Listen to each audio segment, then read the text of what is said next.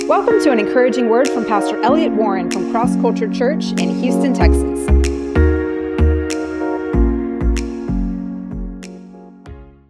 You know, God does really, really wonderful things, and I, and I love to hear the testimonies from a variety of people because what happens is when God does something, we're supposed to share that with others.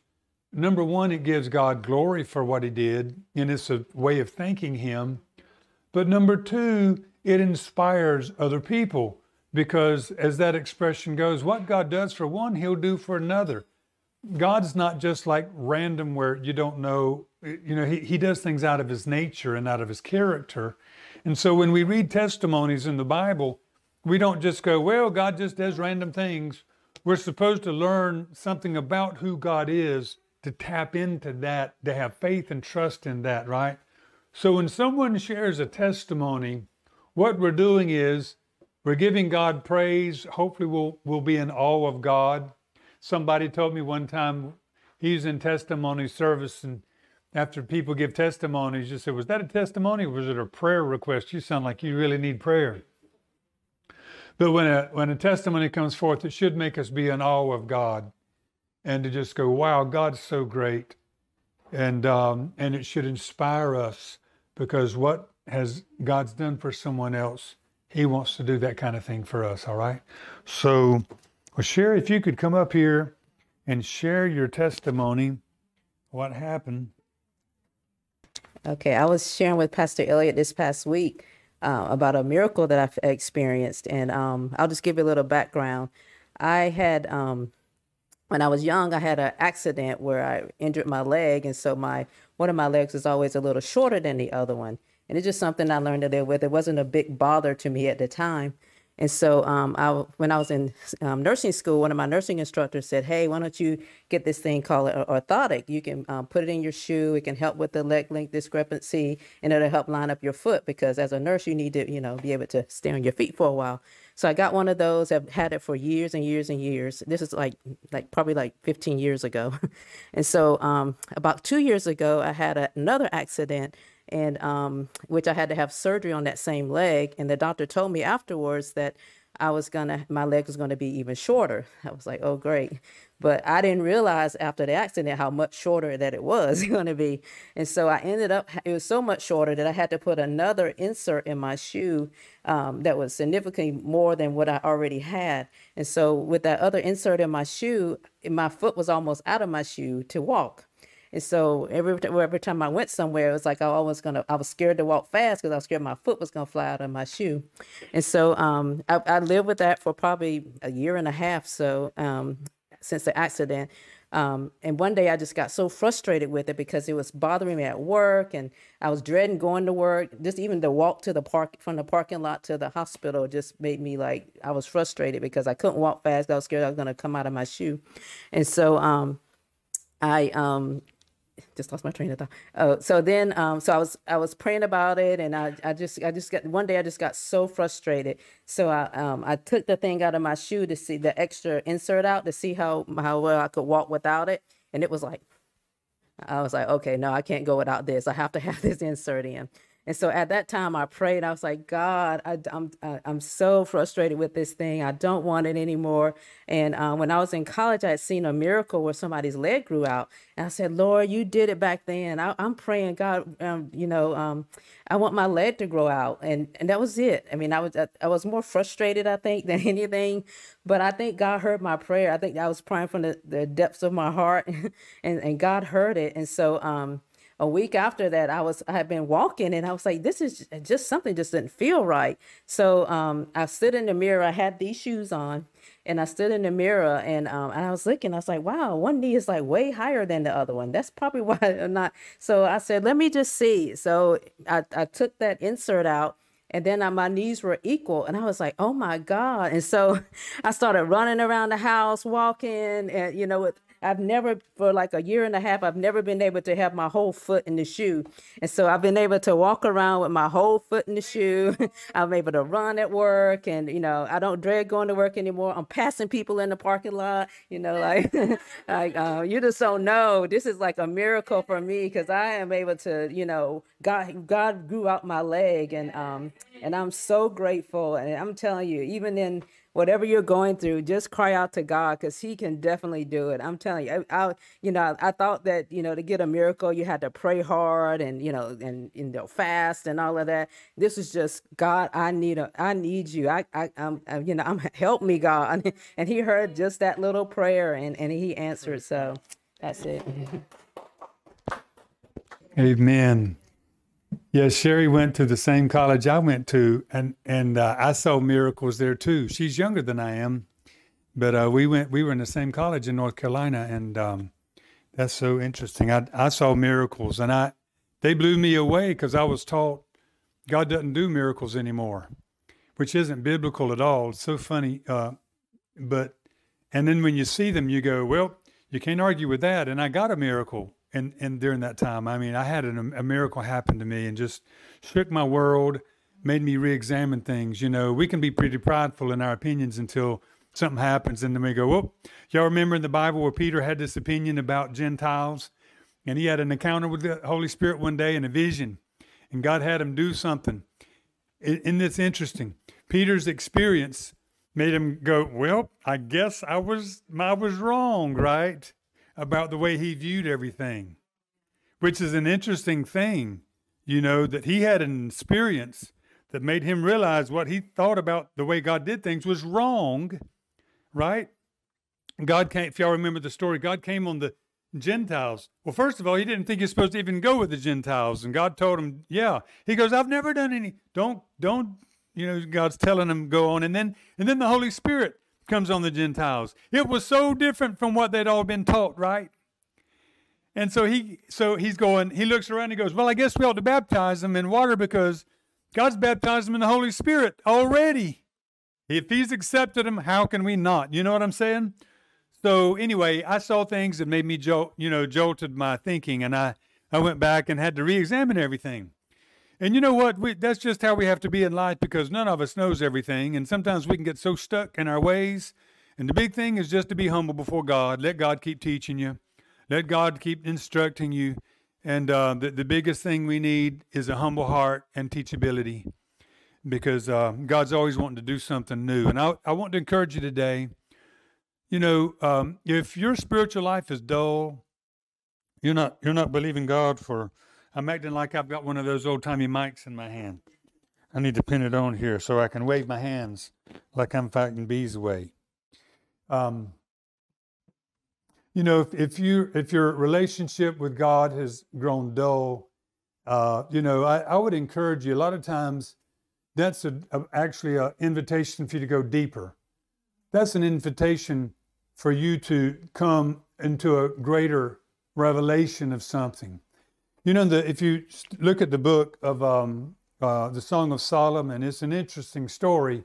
I remember when I was in college, I took a religion class. It wasn't a Christian class by any means. And the guy there was so, you know, he, he thought that was the funniest book. How did it end up in the Bible? You know, and, um, but really that, that book is about um, the, the church or the believer in Christ and something that I, one of the parts of that story that has stood out to me very strongly is when when the the bridegroom or the or the husband would knock and then and then disappear. And so she opens up the door and she she has to go and find him. You know and sometimes it might seem like he's not there but our goal he he's it's like he wants you to go and go deeper he wants you to search Him out and find Him in whatever dimension you need Him. So maybe you're you've had a situation for a long time, like Sherry did, or something else, and you just thought that's just the way things are going to be. You know, um, Sherry, uh, I'm telling you, I've seen God answer prayers in so many different ways. But one thing I'll mention about Sherry's she was sincere. She really wanted that. And she, she just said that unto God. And I, and I would just say something else too about the move of God. When God begins to pour out his spirit, I don't, I don't, I, I have some theories about this. Um, I won't get into those too much today because I don't have the time for it. But when God pours out his spirit in the earth, well, we know more people get saved. We, we, but we call those revivals. You can look in history and see, whoa, God was doing something right then. But also, more miracles happen. Happened in the early church and it's happened since then. When God pours out his spirit, more miracles begin to happen. Um, some believe there's resistance in the heavenlies, which I understand that. I don't want to get into those thoughts for us to delve into and think about today, but but I just want to say I do believe God's beginning to pour out His Holy Spirit, and it's a wonderful day we're living in. Amen. Amen. We're living at the beginning of something, and you're um, you're the in the beginning of something that's getting. I believe I believe is getting ready to happen. It's going to be pretty amazing. God shared some things with me over the over my life. I'm not, I do believe God speaks to us every day if we want it, if we seek Him. You know, we're supposed to get manna from God. I mean, Jesus is our life. Somehow He should impart something to us every day. Um, but those kind of real strong words, we don't, I don't necessarily get every day, but I have had some where God's really put some things in my heart that I believe clearly are from Him. And I believe those things are going to happen before I die. So I just know some powerful things are going to happen. Amen. Sometimes God will share something with you and you think it's going to happen right then. It's so clear, so strong. And I've learned when God speaks something to you, maybe it's going to happen then, maybe it's going to happen 10 years later or 20 years later. But you hold on to everything, every word of God. Think about Joseph. Joseph got this word. It was a dream, right? but he considered it a word from God. He knew it wasn't a normal dream. He was so excited about that dream. You know, we can have dreams sometimes and we don't know if God's spoken to us or not. Sometimes He has and we don't know it. But this dream, Joseph knew God spoke to him. I'm talking about Joseph in the book of Genesis. So he got this dream. He tells his daddy. His dad doesn't like his dream. He tells his brothers. His brothers don't like his dream. Who, who do you think you are? How would you dream something like that? Well, I just dreamed it. I didn't ask for the dream. You, you, you see what I'm saying? He had this dream that came from God. He knew it was different. He knew God had communicated to him. And let me say, if God communicated to somebody before the Holy Spirit was poured out, do you not think God will communicate with you? In fact, if we get to it today, the Bible says that was that's the earmark of the Holy Spirit. Everybody's supposed to be hearing from God who's, who's filled with the Holy Spirit, right? So he gets this dream, and then what happens to Joseph? You know, they hate him for it, they almost kill him. He becomes a slave. And then, worse than that, he gets thrown in the dungeon, right? But it says the Word of God purified him while he was in that dungeon. What Word of God? The Word of God wasn't written yet. It's the word that God spoke to him. The word that God spoke to him, he held on to it. He knew something was bigger than that jail for him. You, you see what I'm saying? I believe Joseph started out with a lot of pride, and God had decided, you know what? I'm, I'm going to use him. I see his heart already, but it's got a lot of junk in there too. You know, sometimes you can have a good heart, but you got junk in there with it. Do y'all know that? You can have a good heart, but there's junk. There's pride. There's unbrokenness. Um, you know what I'm saying? Self will. And you don't even realize that it's there. Recently, I had this experience. Man, I'm telling you, I've been saved a long time. And sometimes I look at a breakthrough I, that I get and I go, wow, God just dealt with this in my life. And then I'll go, man, I am so old in God. I can't believe it took God this long to deal with that in me. And then I'll think, I am most, the most stubborn person. It takes God so long just to do a little bit in me, right?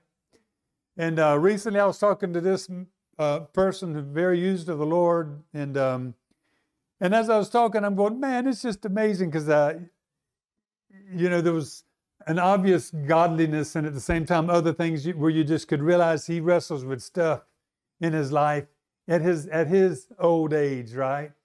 And I'm just going, wow, it's just amazing. God has to break us of things. Do you know what I'm saying?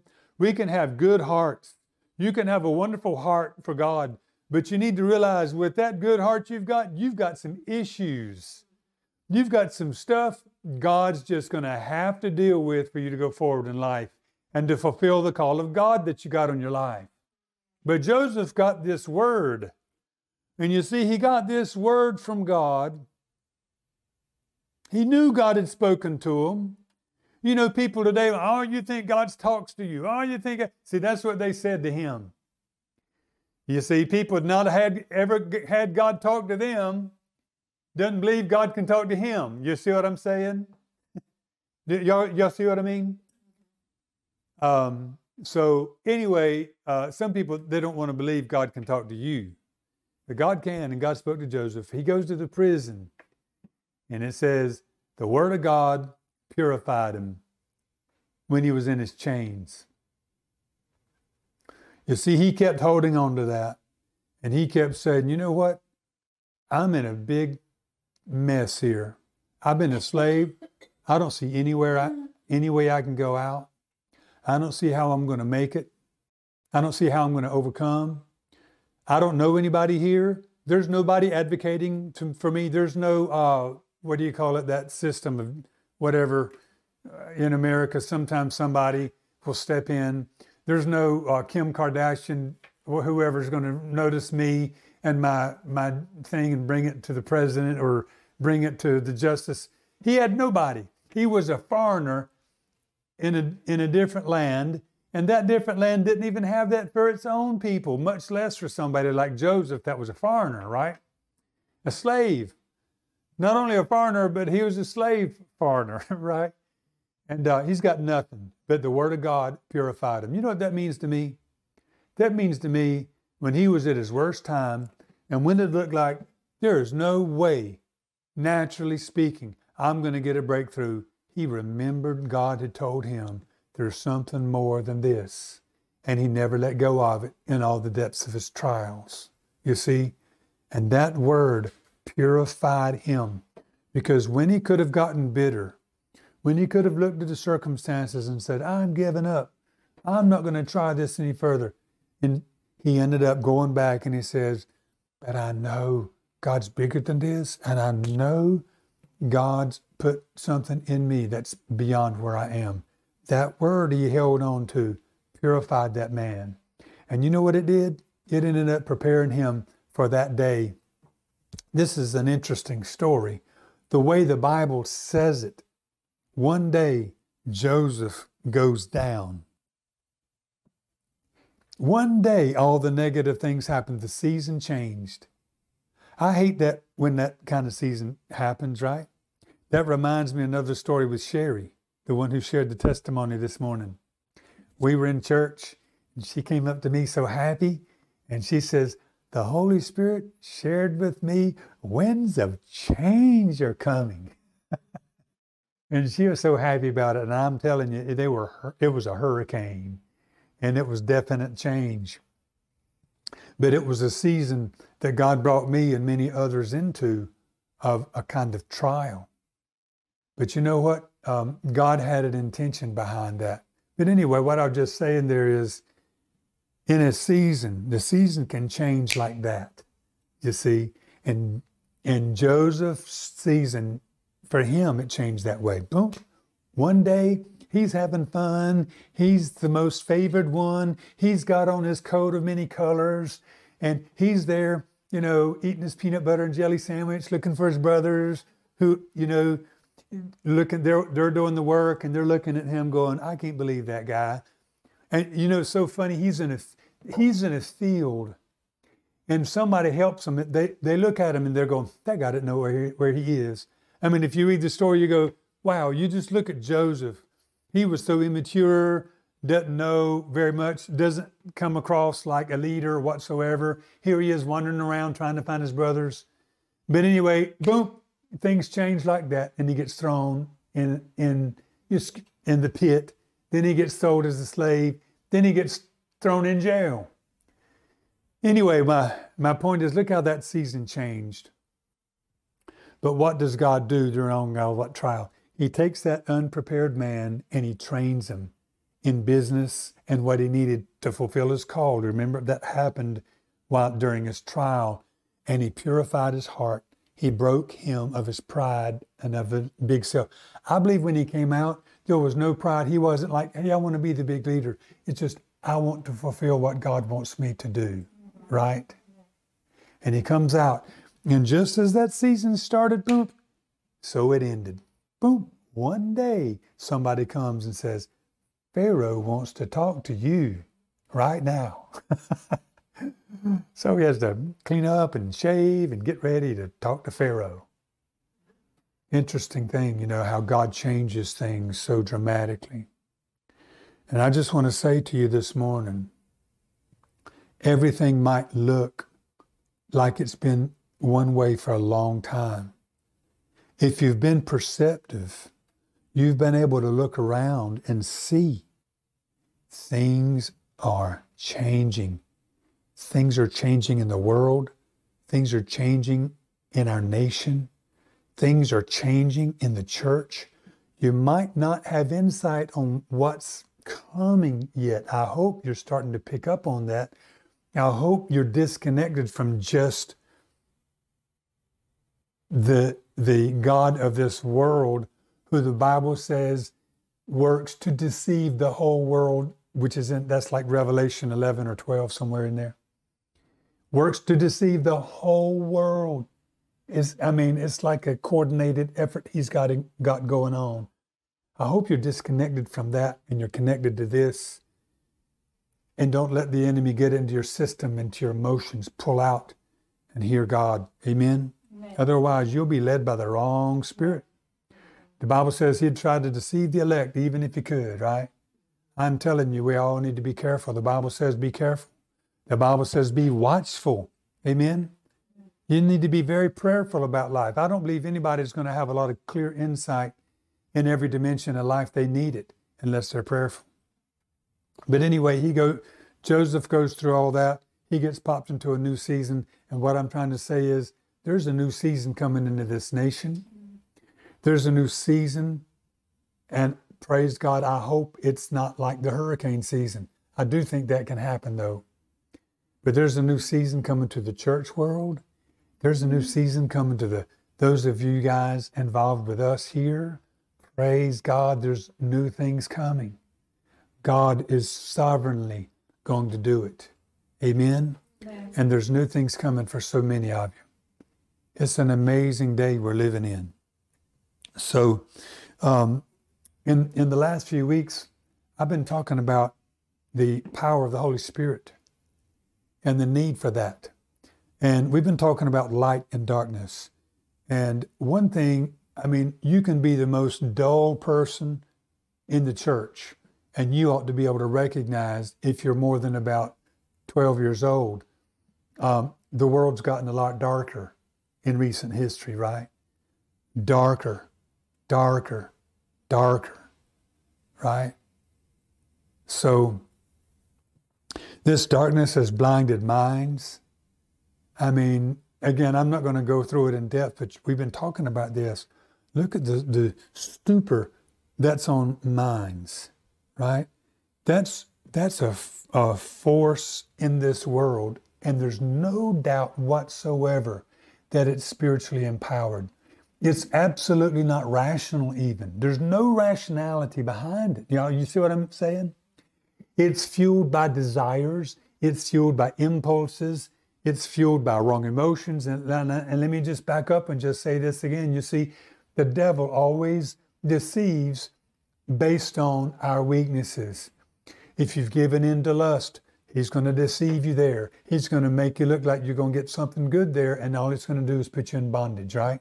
If if if you've allowed um, the finance area, if you're running after money, what does it say in First Timothy? For those that have yearned after that, They've strayed away from the faith. How'd that happen? The devil used that focus to deceive and to bring you in the wrong direction. For those people that have given into bitterness and they've gotten angry and they've allowed this generation, man, they you they make you think they're for you and they're not. They just want to lead you. And so they want to make you bitter so that they can lead you. You know, if I can if I can make someone bitter and I make them feel like I'm going to help them, I'll have power over them. That's a pretty amazing thought. You, you know what I'm saying? But, but my point here is the devil looks for a weak area in our lives that we have not submitted to God. It can be pride, pride in our intellect, pride in our knowledge. It can be so many different things. If you're not continually submitting your life to God, if you're not growing in humility, growing in godliness, you are going to be vulnerable to the enemy. And the way I look at it is like this there's always an attack. Satan is always looking at something, going, hmm, let me try this right there. I see a little weak area. And then hmm, it gets triggered. And that's at the point when we need to recognize that it's there and go deeper into God and be free from whatever He's trying to point on in our life to pull us into. Amen? Do y'all see what I mean? You see, if you've got lust at the right point, he'll use the right situation. When the right woman walks in front of you with the wrong kind of attitude and the wrong mindset, he knows that's the very one could, that could cause troubles because of how she's wired and how you're wired. Do y'all see what I mean? So, boom, he'll want to press that button. If a certain thing happens in the world and you've got an issue with bitterness, he knows he can use that situation to try to tempt. Oh, it's called an opportune time. You remember when Jesus was in the wilderness? He's there and the devil tempts him. And Jesus rises up over every temptation. And by the way, where was he tempting him? With needs and feelings that he had. He's hungry, he hadn't eaten. Hey, you want, you want some bread? That's an example, right? Well, you see, it, it, it says he ends up leaving to come back at an opportune time. It says, What's an opportune time? It's when the circumstances and the situation is such that he could put something into Jesus. That's what he wanted to try. We know it never worked. But what he did gives us an insight into how he works today. He is looking for an opportune time, something that happened in your life that's going to cause you to be tempted to be bitter, something that's happened in your life that's going to stir up something and cause you to yield to lust or to thoughts you shouldn't be giving into. Something that happens that's going to cause you to react in a way that you shouldn't. I am telling you, the devil's always looking for an opportune time because if you open the door a little bit, he comes in. The Bible says, give no place to the devil. You might be upset at something that happened. You might not understand the need to run away from something that's going on at work and a situation that I am telling you, you need to be able to put up the strong walls of God and be strong in the Lord by recognizing that you're weak in yourself and you've got to do things God's way. You got to humble yourself. You can't just walk around without change. And I'll tell you, the strongest people in God are the ones that are the most broken, the ones who are the most humble. Amen? The Bible doesn't say, be strong in yourself in the power of your willpower and your mind. It says, be strong in the Lord and in the power of His might. How do you do that? You have to recognize your own weakness. You've got to give up being strong in yourself. You've got to give up you trying to fix your own problems, and you've got to go, God, I need you. God, I'm going to trust in you. God, I'm not going that direction. Lord, and you've got to be careful to not allow the enemy to undermine you in your attitudes, your thoughts, or anything ungodly. And I'll tell you today are you playing around with fire? Are you playing around with sin? Are there issues you know you've got? You think, oh, it's just everybody has issues. No, you better deal with them, or what you'll end up doing is giving the devil a place in your life it might seem like the right thing right now, but I'll tell you down the road, you'll end up paying for it. And our society has paid for this, and there's so much darkness because people have yielded more and more to the desires of their flesh, to attitudes of their flesh, to bitterness, to anger of the flesh. And as they've done that, we've allowed more and more darkness to come into the world. And you hear the most crazy things that adults are saying that 10 years ago, even, would not have even been said. It would have been seen crazy 10 years ago. Today, if you say it's crazy, you might be fined. It's a crazy li- world we're living in. But I just want to say this whenever darkness increases and it looks like the devil's in control, God always has a plan. God never goes, Oh, I can't believe there's that much darkness. I don't know what I can do about that. He never does that. What does he do? He looks for a man that'll stand in the gap. Now, you we know there's a verse that says he couldn't find one one time, right? And what does he do? He, he sends, uh, he, he does that himself, okay? Which we believe that's referring to Christ.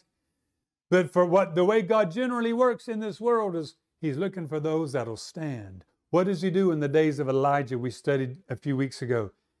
Elijah goes, God, I'm the only one left. No, I got 700 reserved, a remnant reserved. And even today, God, in this darkness, as it looks like nothing is happening, I tell you, God has a remnant He's reserved for Himself. And what is that remnant doing right now in this darkness? They're putting their trust in God. They're walking in the midst of darkness prayerfully, watchfully. They're in their prayer closet and they're crying out to God God, turn things around. God, shine your light. God, pour out your spirit in the earth again and break the power of this darkness. And as they connect with God, they are connecting with the same power that created the whole universe. They're, cre- they, they're connecting with the God who's able to do all things, including turn things around in our lives, turn things around in our nation. And I believe God wants to do that. I sure do. Will every man be saved? No. But I tell you one thing, there's going and I believe God's desire is to see a great move of God. And it will be amazing when it happens. And I believe we're on we're on the way there, honestly. But one of the greatest needs, and what I believe one of the things that God would have us all pray right now, is God, pour out your spirit. God, pour out your spirit. The Holy Spirit power, please pay attention to this and think about this. The Holy Spirit power is the only power that can ever break the power of darkness in this world. You see, we can have a lot of programs in our churches. We can have a lot of fun things to do. We can have a lot of Bible studies, and all these things are good. We need Bible studies. You have to have them. We have to learn the Bible, right? But let me say this there were Bible studies before the outpouring of the Holy Spirit. Do you understand what I, what I mean? Everything changed when the Holy Spirit was poured out. Everything changed. And Paul says this I don't want to just preach. This is in 1 Corinthians 2. I don't want to just preach. I don't want to just give out knowledge. I want the Holy Spirit to be demonstrated whenever I minister. What does he mean? He realizes that it's not just about going and getting a good message together. It's not just about getting his points together. It's not just about being articulate. He said, beyond all of that, and by the way, it's not about having a good show.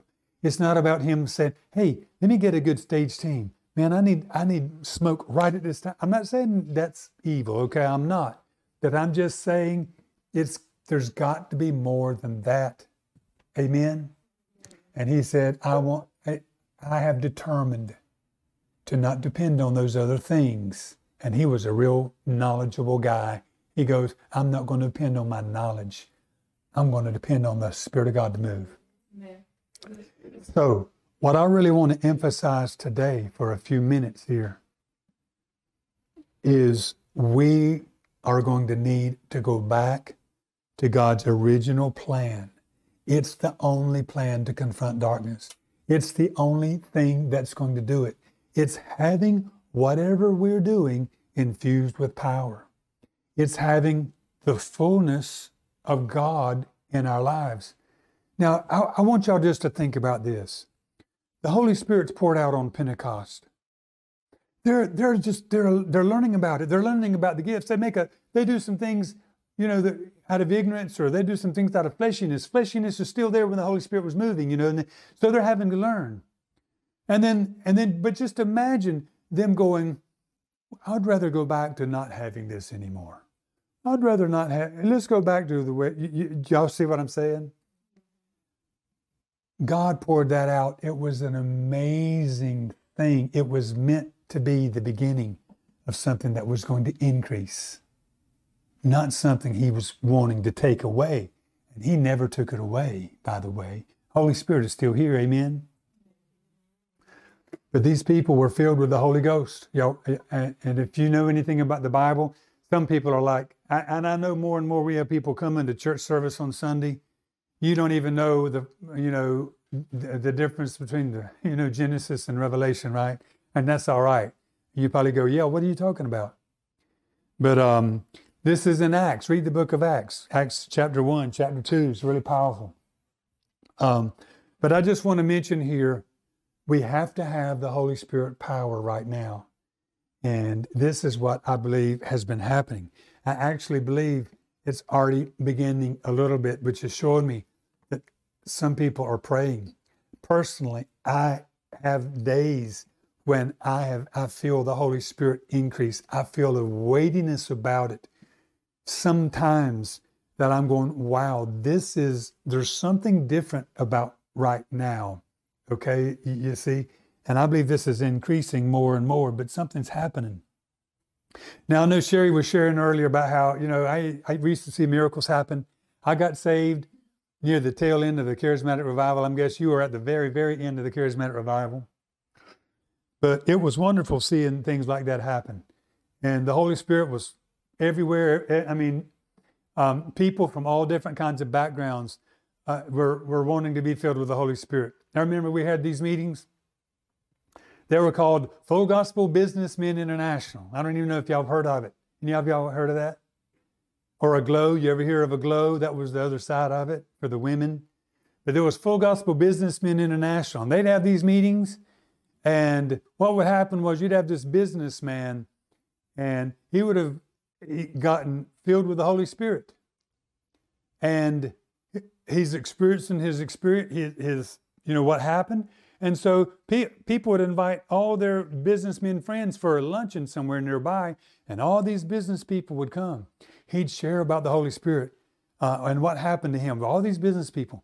And then at the end, they'd pray for people and they'd be, they would be getting filled with the Holy Spirit. You'd have Baptists, Methodists, people from all different kinds of backgrounds.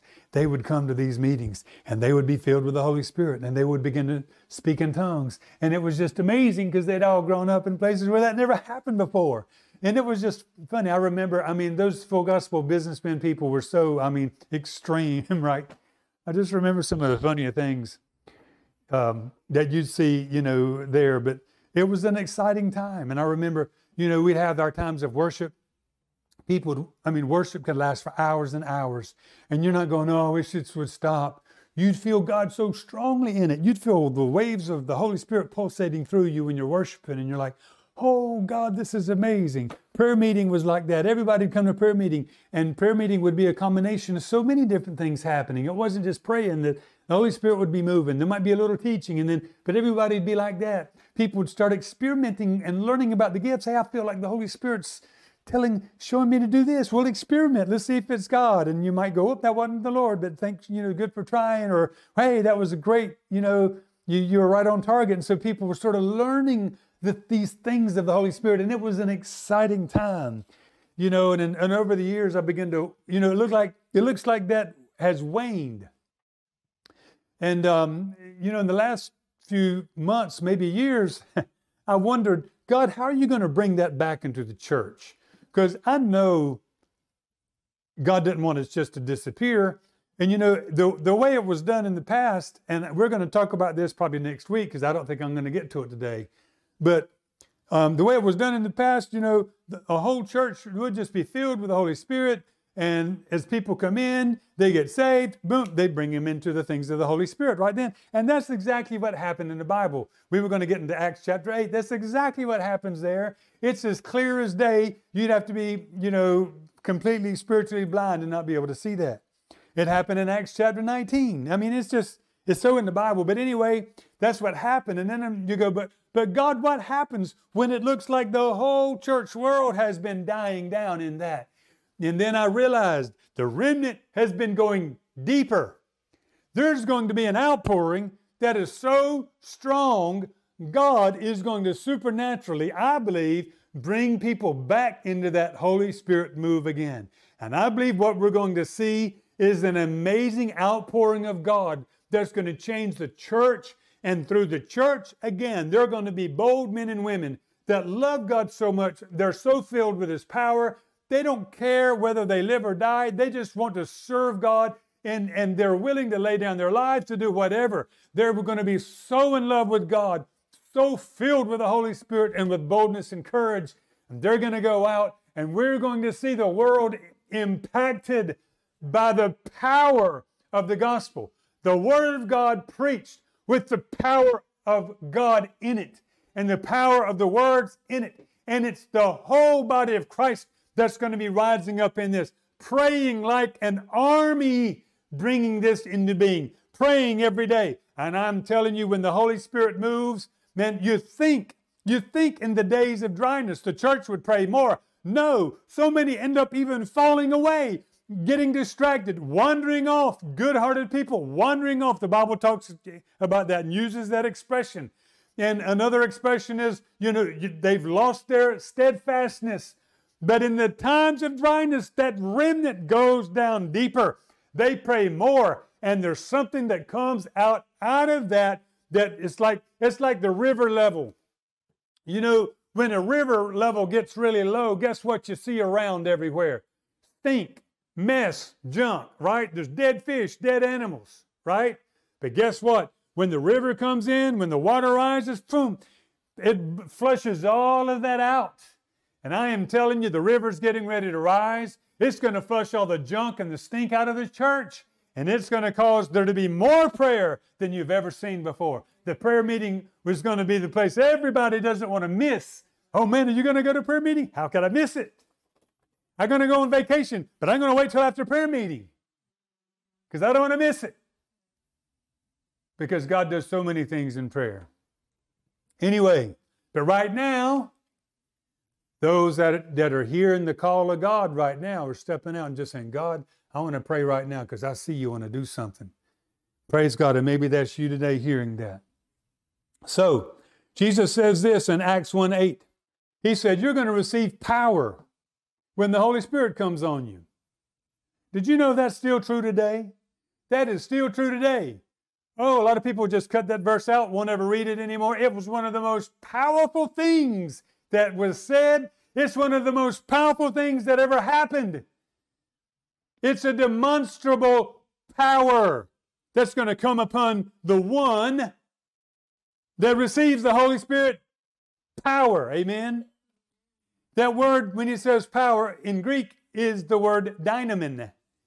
And if you would think a minute, you'd recognize there's a word we get from that, right? Called dynamite. That's what he's explaining and expressing is going to come upon the believer that the Holy Spirit comes upon. Dynamin, dynamite power, amen. That's that's explosive, right? And it's a real experience, it's not just a philosophy. I've shared about the weekend I got saved. Man, um, the first day, this girl preached to me about, yeah, you got to give it all to the Lord. And I'm like, okay. And then the next day, I go to this church meeting and and I see this miracle and I get a miracle and I'm going, I'm just shaking, oh my. I give my life to the Lord to the, again the next day. And then the third day I go and this prophetic minister up at the front says something to me about my life. And, and then I was like blown away. And then, and then he says, he says, he asked me a question after. He go, while he's still up in the pulpit. Hey, are you filled with the Holy Spirit? Looking at me like, I know you're not. And I said, as much as I understand it, I am. And he, he laughed kindly, not laughed at me. But he goes, Well, no, you're not. And he's like, God wants to fill you with the Holy Spirit and with power. And I'm telling you, that happened to me months later. I was asking for it, but I'll never forget the night it happened. It was definitely power. Power came upon me. I've been touched by power that wasn't fun. I was telling Sylvia, someone in our church recently, that one time I was in my my uh, store I had, and there was a neon sign up in this in there, and it's got this little transformer underneath it. The neon sign was off. I thought it was off, but it was actually on. It just didn't work, and I but I thought it was cut off. And so I was cleaning, and I grabbed hold of the wire. Oh man, that thing! And thankfully, I was standing on the edge of the of the what cabinet to, to clean. Thankfully, because that thing, man, it just grabbed me, and I was shaking, and I fell off, hit the ground, shaking on the ground. I got up, and I was stretched out like this. I got up, and at my other hand, my fingers were burned on my other hand, and right in the middle of my hand. I'm like, whoa! I'm glad I wasn't married yet. Now, who knows what would have happened with that finger on? I mean, with the um, ring on my finger. But anyway, I know what bad power feels like. The day I got baptized in the Holy Spirit, power went through my life. It felt amazingly good. It just, and I knew God had touched me. There was no question about it. It was two o'clock in the morning at my parents' house, and I'd been asking for the Holy Spirit I don't know why it came to me that way. It doesn't normally be, it's not like that for most people. They, back then, you know, now it's a completely different world. I, I could make fun of what happens now. And it is sort of funny, but it, you know, there's a lot of off base with it, in my opinion. But anyway, I go and, you know, most people back then, they just go, they go to church, they'd get hands laid on them, they'd pray, boom, they'd receive the Holy Spirit right there, right? And I go and I knew I hadn't received and I just pray and pray and pray, and I don't know what happened to me that way. I don't re- recommend you just thinking you're going to get it the way I did, but I do recommend you praying for it because that's a good thing. And that's what I was doing because I so wanted that Holy Spirit. I wanted it so badly today. Sometimes I'll talk to people today and say, Hey, you would like the Holy Spirit? Well, I don't know about that. What? That's the most ridiculous answer I ever heard in my life. What do you mean you don't know if you want the Holy Spirit? They never said to you want it in the Bible. Hey, you can have it too. This is the funniest thing to me you know, you have Pentecost and all this crazy stuff happens. Some people, they feel better about putting that stuff down, so they were just putting it down. Oh, they're crazy. Oh, look at that crazy thing they're doing. We don't believe in that. And Peter doesn't care about that. He ends up preaching, he goes, and you can have it too. you can have it too. This promise is for you. Hey, what we just, you know that craziness? You saw what we've been doing? All that speaking in tongues and all of that? Hey, it's for you too. Man, I tell you, I saw it and I, man, I saw it and I was just going, hmm. I mean, I was a little like, what in the world's this going on? That was in college. But I'm telling you, I knew there was something to it. And I just kept watching and kept paying attention and kept humbling myself. And guess what? After a while, I began to go, you know what, God, I know this is real. And I began to pray, God, I want it too. God, I want it too. God, I want it too. And the man, when he had prophesied over me, he goes something like this You're a compromiser. You see one thing? And man, that was me. I was the biggest compromiser. I grew up in a church. Every every summer, you, you go to, we'd, we'd have something that we would call, we're having revival. It doesn't mean God's moving, which is what it ought to mean. It just means some guy's coming, an evangelist is coming to town for a week, and we're going to say we're, we're having revival. So he'd come to town a week every every year. I don't even know if they still do that. But all Baptist churches used to do that, right? All, all that I knew. So he'd come and he'd be preaching. You'd have to go to church every night that week. I mean, and I went to church every Sunday, most every Wednesday, unless I couldn't make it. Anytime those church doors were open, my mom drugged me there. Anyway, so so it preached revival, you know, and we'd all get saved. And about three months later, we were just living back the same way we were living already, right? So somehow that weekend, God was confronting that in my life. And this prophet spoke to me and he says, You're a compromiser. God wants you to stop doing that. And, you know, but I'm going to go against your will. You have to choose to turn from sin. You got to choose to quit being a compromiser. You got to choose to serve me 100%. God wants to fill you with the Holy Spirit and with power and use you in a mighty way. And I'll tell you the same thing listening to me today.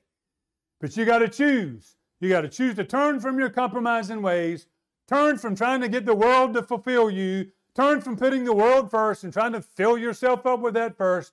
And if you turn to God, He'll accept you, He'll use you in a mighty way. That's what the man told me. But he said, But you need to turn.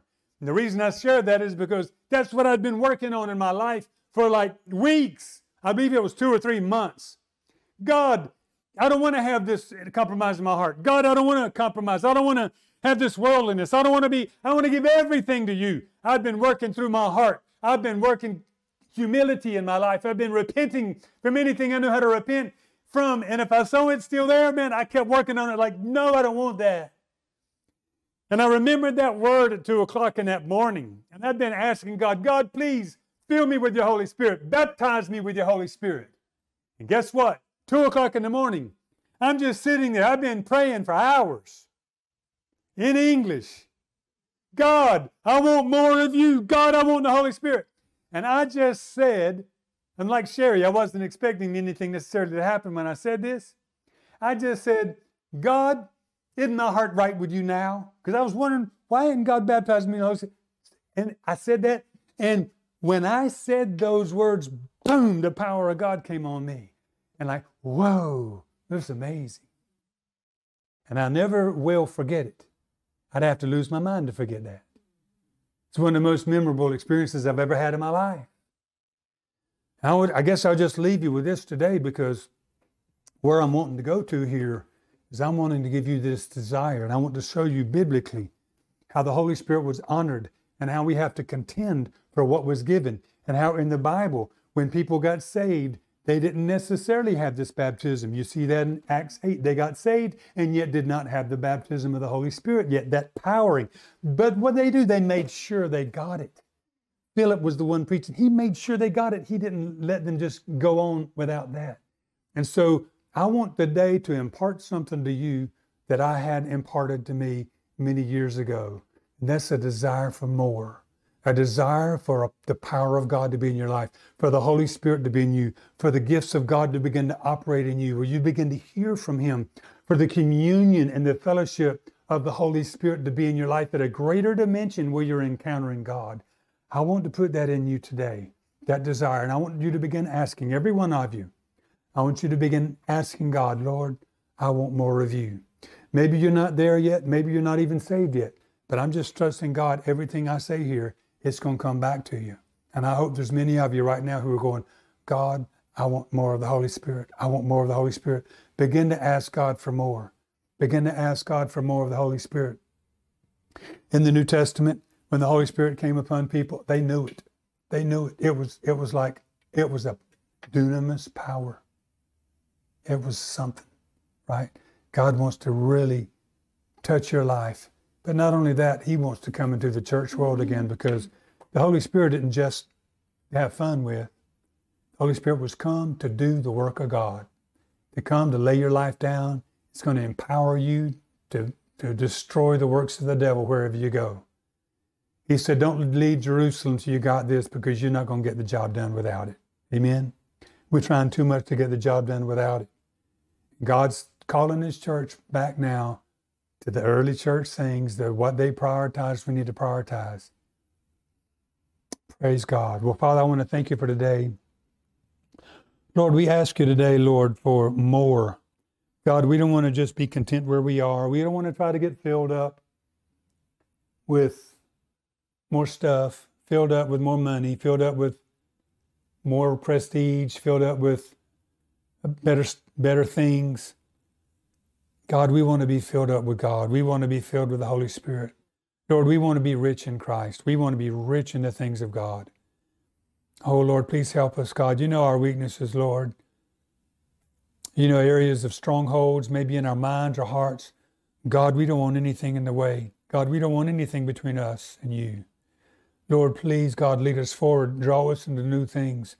And Lord, we pray you fill our lives with the Holy Spirit. God, we pray you'd speak to us. We pray for the dreams and the visions and the experiences that you've intended for those to have who would be filled with the Holy Spirit.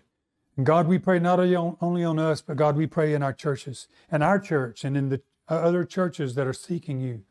God, we pray the Holy Spirit would come and fill up houses of worship, fill up places where, where people come together to pray and to worship you and to sing songs, God, where people are free from the things of this world. Lord, we pray that power would meet there to be where they are and that as people come in, they'd fall on their face, go, Surely God is here with you.